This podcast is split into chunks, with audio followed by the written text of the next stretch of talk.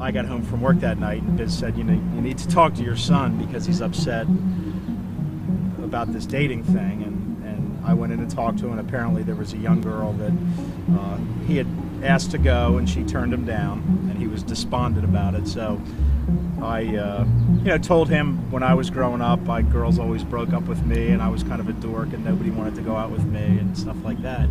And I also decided at that point in time to kind of broach the subject of, know, dating average-sized girls, and the fact that he was short-statured. So, you know, I said, Tom, you know, you should know that you're probably during the course of your life there'll be girls that will not date you just because you're a dwarf and he kind of looked at me and said, Dad, you know, maybe she didn't want to date me because I'm a dork, but I don't think she didn't want to date me because I'm a dwarf, mm. which I thought was a great, you know, just said a lot about the way he perceived himself, you know. So I guess we're doing a pretty good job from that standpoint. I don't know. He'll kill you for telling that story.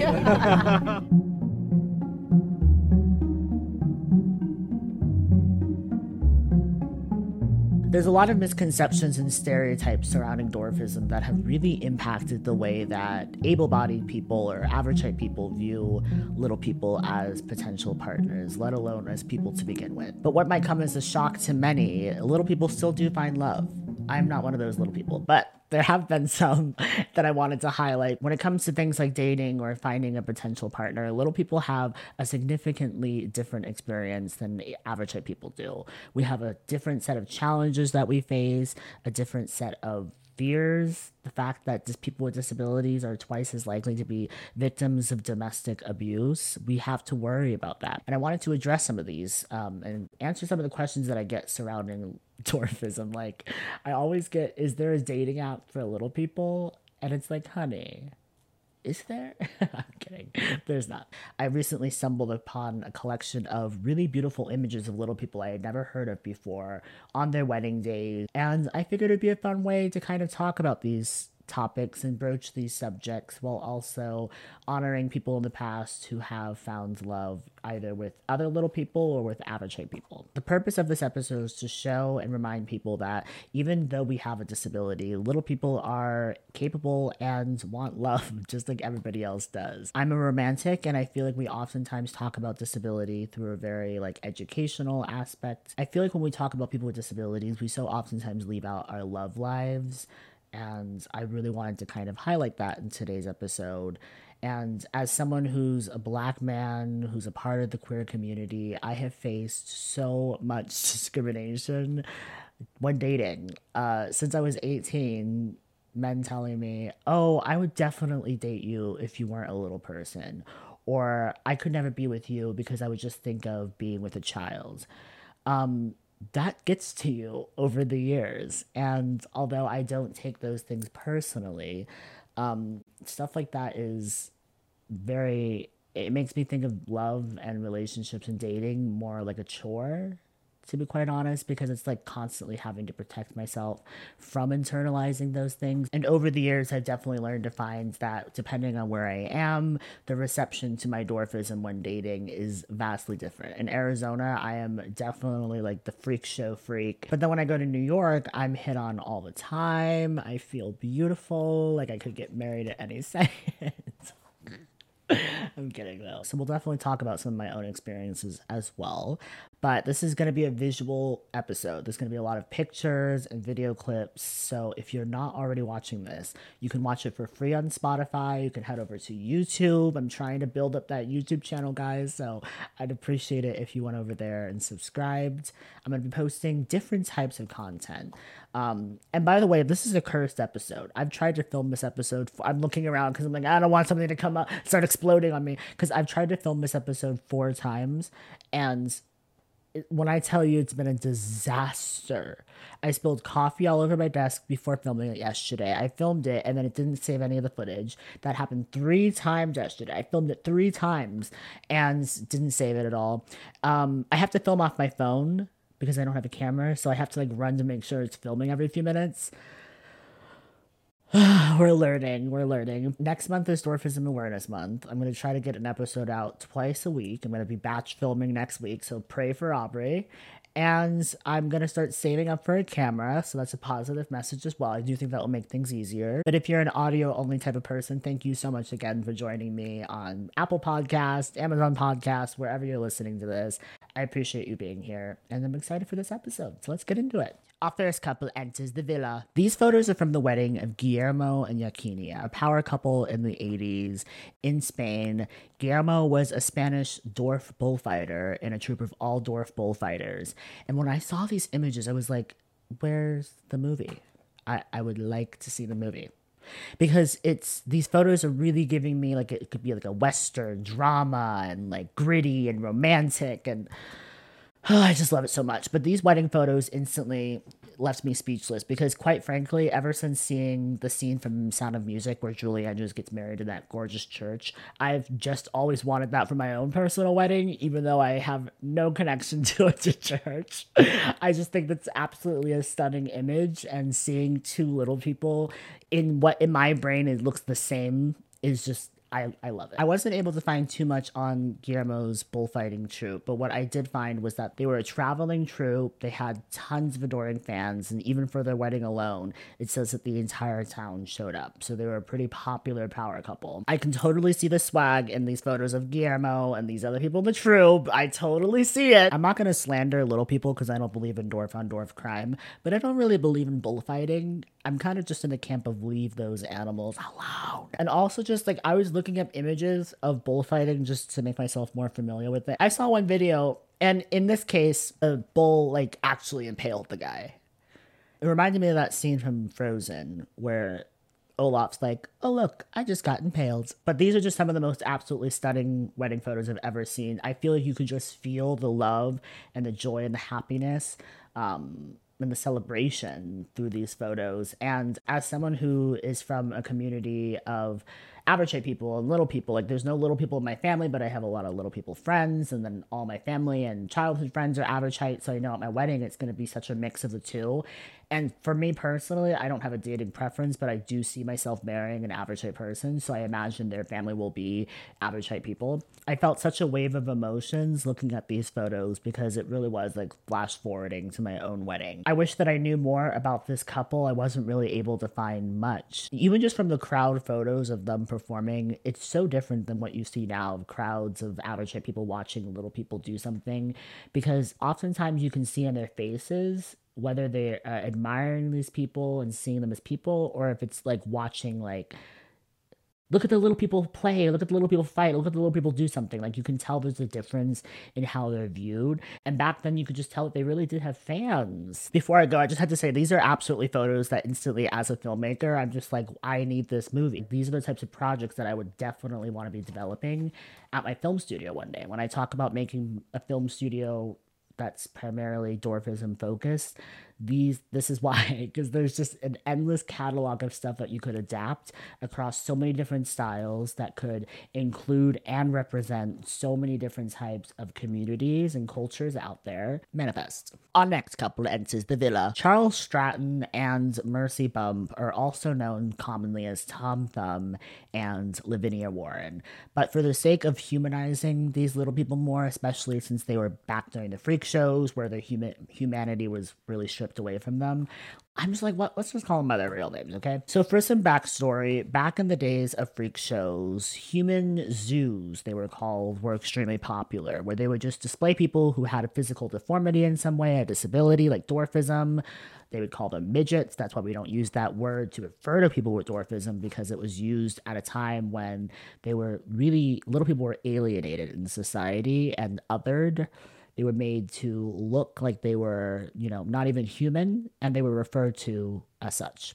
So, Charles Stratton was known as Tom Thumb to America and the world. He performed for over 50 million people by the time he was 25 years old, and that was because of P.T. Barnum, who was a prolific con man um, who would basically go around the world to find people with disabilities, particularly dwarfism, and buy them out from their families if they were minors. Like Tom Thumb was four years old when P.T. Barnum started making him perform. Charles Stratton, as a young child, was already talked about in his town. So when P.T. Barnum was stranded there one winter, he came to Charles's parents and was like, um, I'll pay you to let me buy your son and take him on the road to perform.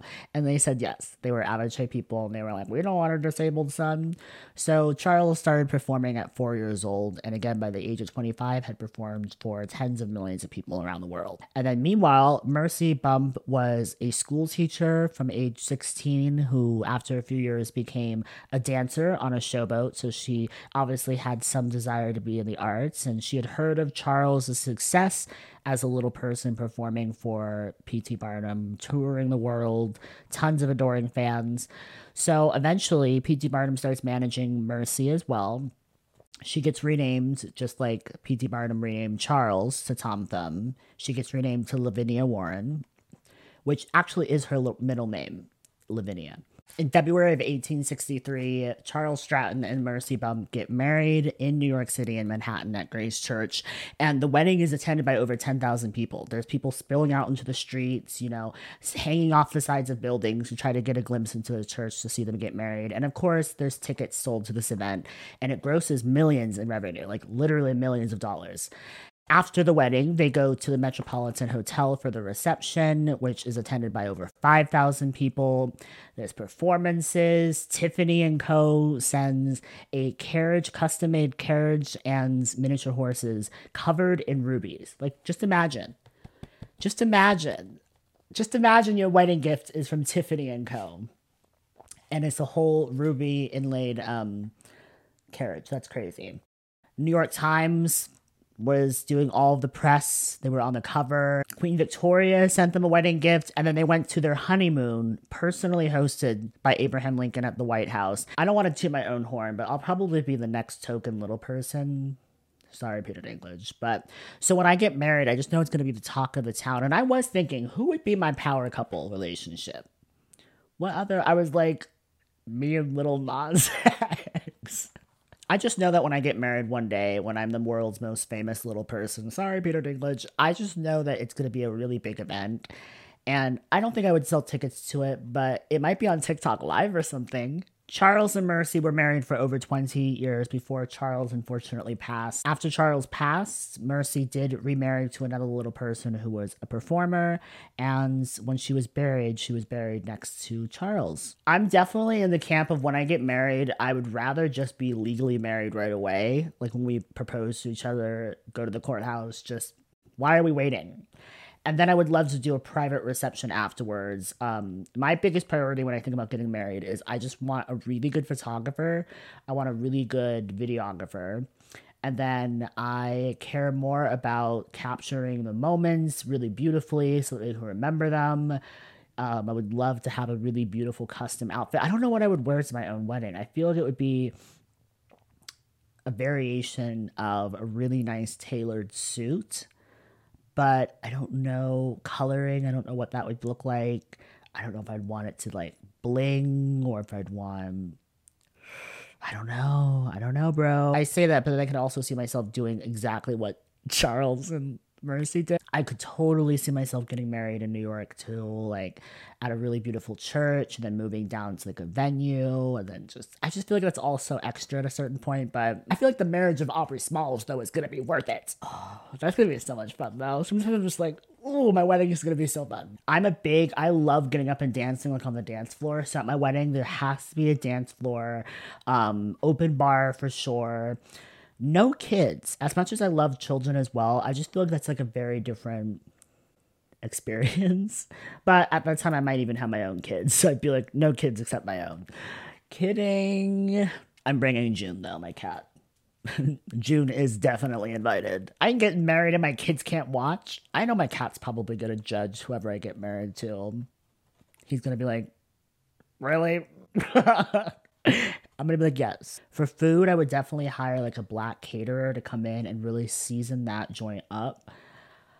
Some bomb music. I need that DJ playing 90s like love song R&B mashups. I need uh, yeah. I need the vibes flowing. I would definitely do multiple outfit changes throughout the night. Nothing crazy, just very respectable, beautiful, sexy. You know, I would love Thom Browne to do my wardrobe for my wedding. Can't you just imagine me and a beautiful, tall man in our wedding photos in some gorgeous tailored custom Thom Browne. Oh, oh, oh. Our final couple enters the villa. David Johnson and Ramona Austin, uh, they're just so cute. I feel like this is such, you can again see so much love in these couples' eyes and the way that they're just their body language in these photos, in my opinion. And I again love the, the blend of communities of a little person and an average height world. 80% of little people have average height families. So we grow up in a world that is average height. So we're very used to interacting and having crushes on other average height people not everyone grows up around other little people. Like I didn't have any friends with dwarfism until I was an adult. I knew a few as a child, but I didn't really get along with them to be honest. So they weren't necessarily good experiences.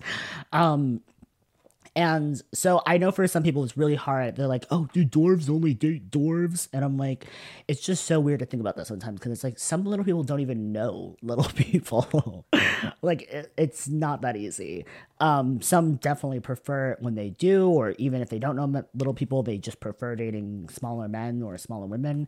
But um, to begin with, like most little people just we grow up around average people and i love seeing couples that are little people and average people from what i was able to find about this couple david worked at moulin rouge in paris which is a cabaret and that's where him and his wife met and I, a lot of people don't know, but I actually worked in the circus for over 10 years.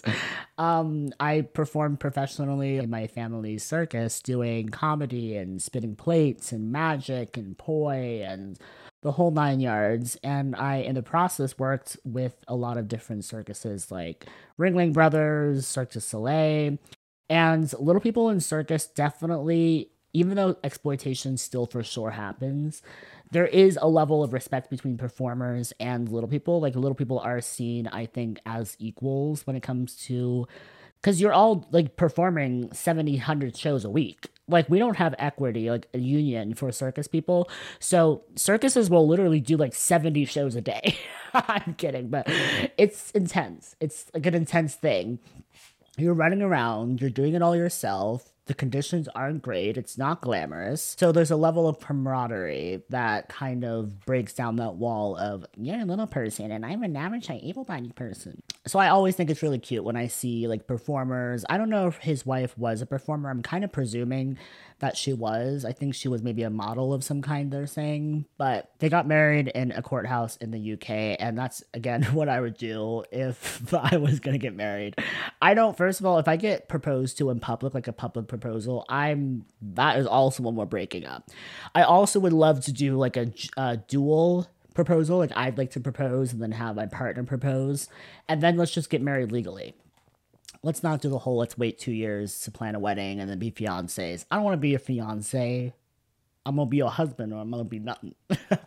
I keep thinking about maybe doing a video about being in the circus. I stopped doing circus stuff when I was about 18 or 19 because I only was getting hired to be like the freak show performer. So they'd be like, oh, yeah, we want you to come and do magic or this. And I'd get there and it would be like, just stand there and let people, our guests, walk by you and laugh at you.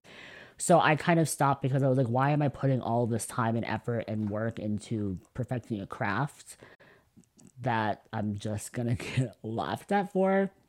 And then I started doing acting, was getting these cool auditions, and then getting there and being like, it's the same thing and then being like, so what now? I was like, I don't really want to do this anymore because why would I spend all of my precious years at my prime begging for people to not only take me seriously as an actor, but as a little person actor? And I was like, I don't want to just do comedy because I don't want that's just too easy to put a little person to be funny on TV.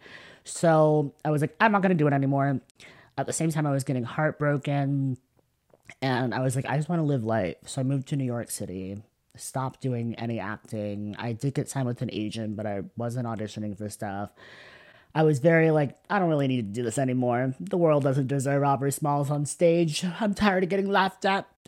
And um, then I started working on my project in 2021, Dear Type People, and that really got me. I was like, oh, I can take control of the narrative. And I knew it was going to be hard and a long journey at the time because I was going to do it without the help of trying to, you know, sell it to a production company for them to finance it and make it. But I was going to do all of that work myself. And I honestly thought no one would care. But we've raised over $25,000 for it in the last year, which is so bizarre to me because raising money and financing movies and this process is so difficult. And I'm just so thankful that social media, you know, was positive in this case that we were not able to raise so much money for a great cause, but educating people in the process really makes me really proud. There's still a lot of little people who perform in the cabaret scene around the world. I have some friends in the UK, I have friends in New York City who are always performing at burlesque shows or cabaret shows or in cirque shows. I really wish that little people's contributions to theater were celebrated more. From vaudeville to cabaret to freak shows to minstrel shows, little people have played a huge, huge role in the theater community. And as a thespian myself, as a theater kid, I grew up singing Hairspray in my bedroom. Defying Gravity was banned in my house when I was like 11. I was the only little person in all of the shows I was in as a kid. And when I was looking up shows like Broadway shows of the past, new shows, none of them included little people. So I really didn't think I was like, oh, I'm the only little person in theater. But as I've gotten older, as I've uncovered more of dwarfism history, I'm like, damn, it's crazy that we are really everywhere. You can't get rid of us. Not even the theater kids can. Now, I wanted to talk about some questions that I commonly get as someone with dwarfism that are particularly surrounding the topics of dating and relationships. Dwarfs only date other dwarfs. This is not true. 80% of little people have average height families, which means that we grow up in entirely average height environments. I didn't even know little people personally until I was an adult, and many little people experience this as well. Not every single person with dwarfism grows up in an environment surrounded by other little people. Sometimes it's just average people until we reach adulthood and are able to explore the world more and do some traveling. That is to say, some little people do prefer only dating other little people and they do not enjoy dating average people. There's obviously going to be some challenges that come with dating an average person when you're like three feet tall like me. Some of those things that I've noticed, to be quite honest, are more about how people view the relationship as opposed to the actual challenges within the relationship. I think that a lot of the men that I've gone out with have been very embarrassed and ashamed by all of the people who are staring at us and they don't know how to properly kind of deal with that. So they get very distant. Unfortunately, there still is that kind of I don't want to be the person bringing home a little person or how do I tell them I'm dating a little person? And that greatly impacts people's desire to form meaningful relationships with little people. They see us on an app and they're thinking these things like, how would I tell my friends? How would I tell my, and they just swipe away. And I've had, again, people tell me, oh, if you weren't a little person, I would date you. And I have to really wonder what that means. I'm the same Aubrey. I'd be the same Aubrey if I was a foot and a half taller and an average shaped person, you know? Every little person's gonna have their own different reasons. I personally am so used to staring up at people to talk to them that I don't need someone necessarily who's on my same level. I know how to interact comfortably with average shaped people. Um, I do think that little people, we are, it's more convenient to hug someone who's the same proportions of you, but I'm not even a big hugger to begin with, so stuff like that doesn't really matter to me. I think one day when I build my house, I would build I would love to be able to build a custom kitchen. It's so expensive to do that. That's why most little people have just, you know, stools and stuff in their kitchen because to renovate your house to be accessible would be enormously expensive and then it like hurts the resale value if you do want to sell the house in the future some contractors won't even like refurbish it for that reason because they'll be like you won't be able to sell it i would love to have like a split kitchen where it was like half and half half average height half you know, custom for my size. And then same with like the master bathroom and just have like kind of a variation. I would love to build like little ramps, little steps, like elevated platforms, like have like little sliding. I don't know. When I'm rich, guys, I'm gonna only put my money into like building things at my level because it's so expensive to like. I also do get asked if there's a dating app for little people, and there's not. I think a dating app for little people would only be helpful if we literally could not date average height people. Dating apps are meant for everybody, so there shouldn't have to just be be an app for little people.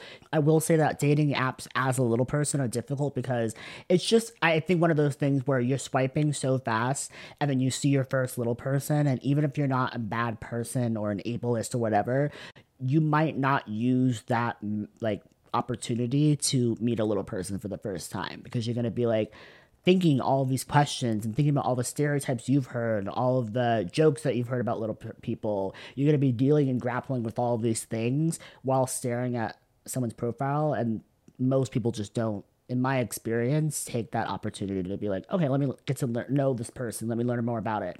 And then also, you deal a lot with people who are just want to fuck a little person, they will straight up, the first message will just be like, I've always wanted to bang a little person. I've always wanted to be with a little person. Oh, I bet I could pick you up and smash you. It's the amount of predatory messages you get as a little person on social media, but particularly on like Tinder and Bumble, is insane.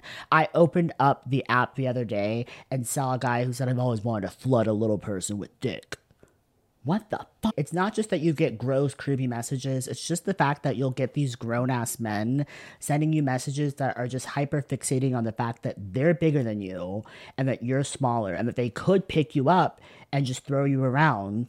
And having been in situations where men have taken advantage in situations because of that fact, it can be very, very uncomfortable, um, kind of freely scrolling on these apps because half of these people are just normal ass people sending you these messages. And it's like, if you didn't have dwarfism, how would you know this person was violently creepy or predatory? The most disturbing message I've ever gotten was someone who had a fetish for little people. And they sent me this photo of this whole room just filled with kids' clothing and kids' toys. And they were like, it's my fantasy to have a little person dress up in these and let me fuck them. And I'm telling you, I will never, that was when I was maybe like 19 or 20, and I've never, ever forgotten that. Ever forgotten that. And that's why it can be hard because, it, like, you could be wanting to put yourself out in a genuine way where you're, I want to share my love, I want to have experiences with other people and build uh, a future. And all you're getting are people who either think that you are freakish in nature or have a fetish for you. And people sometimes also want to make that sound like it's a good thing. Like, oh, wouldn't that be nice to have someone have a fetish? Of, it's like, no because they see you as like a fuck object for their desire. It's not about you, it's about using you to make them feel good. Another question I get is can little people have average height kids? And this doesn't really personally affect me because I'm not going to have to give birth to a child. And even if I could, I would rather adopt but little people have average height kids all the time. There are health complications that do arise just depending on the type of dwarfism you have if your child's going to be super big, how you plan to deliver, but little people do give birth all the time. I do know that it's very difficult in the final trimester. Um, a lot of times, wheelchairs are used on a frequent basis during the last few months just to help support the mother. We still have so far to go when it comes to the medical field and understanding dwarfism and respecting dwarfism. So, women with dwarfism who do choose to give birth are extremely brave, and there's complications for sure that arise, but we're perfectly capable, and many many, many, many, many little people have children every single year. So far this year, I've been trying to get back out there. When I was 21 or 22, I was like cold turkey stopping dating apps, talking to new people. I was very opposed to the idea of even meeting people. I had a lot of trust issues that I'm still working out when it comes to men. Getting back out there this year, I've had to come to terms with the fact that even though I've done a lot of growing in the last few years, there's still a lot of people out there, especially men, that are very damaged and are in this dating pool and these th- examples of ableism that I'm experiencing with people just looking at me and assuming that I'm there to please them or that I have no control over, you know, what I want. It's just message Aubrey and because he's shorter than me, I can just project my own fetishes onto him. I have yet to feel like I have met a man besides one or two that have seen Aubrey for who he is and wanted that and been um, open about the fact that there's going to be challenges with dating someone with dwarfism for the first time. One of my toxic traits is I have a little bit too much love to give to everybody. I have to stop myself from saying I love you to the Starbucks barista every time I pull out of that drive through. I just really do have love. I think there can be I don't know. I've just never felt like the love had to be that deep where it just had to be something that you like, I had to know everything about this person to love them. I just genuinely think that love can be given in so many different ways. And that's why I'm holding out because I know that I have a lot of love to give. And as I get older, I think I have even more love to give. For me personally, I stay confident because I know at the end of the day that I am beautiful and that I'm very capable. I always try just to be a person that I myself would admire and that helps me stay confident, especially when dating and being in these situations. Um, I would admire someone who, despite being told that they're undateable, keeps their head held high and understands the power in their name and recognizes their own beauty. I try to catch myself in the mirror and go, "Damn, you look beautiful today." Um, I try to be the best partner I can be to myself I'm learning and doing a better job at taking care of myself and acknowledging the things that I want, um, acknowledging the toxic traits that I have, and yeah, anyways, it's such an honor as always to be able to have a platform to share things that I find are exciting and important and beautiful with people that care. So thank you truly from the bottom of my heart. As a smaller creator, it really helps if you leave a review. So if you're listening to this or watching it wherever you're at, go to the comment section and just let me know what you thought of the episode. If you're not already following me, I'm on Instagram at Aubrey Smalls and Dwarfism History. We're going to start asking questions again next week for future episodes. So if you want to see a question of yours answered in a future episode. Follow me on those platforms and I'll check it out. And I'm also on TikTok, Aubrey Smalls. Resources will be available at dwarfismhistory.com for further reading. And that's really all I have for today. I love you guys. Keep going.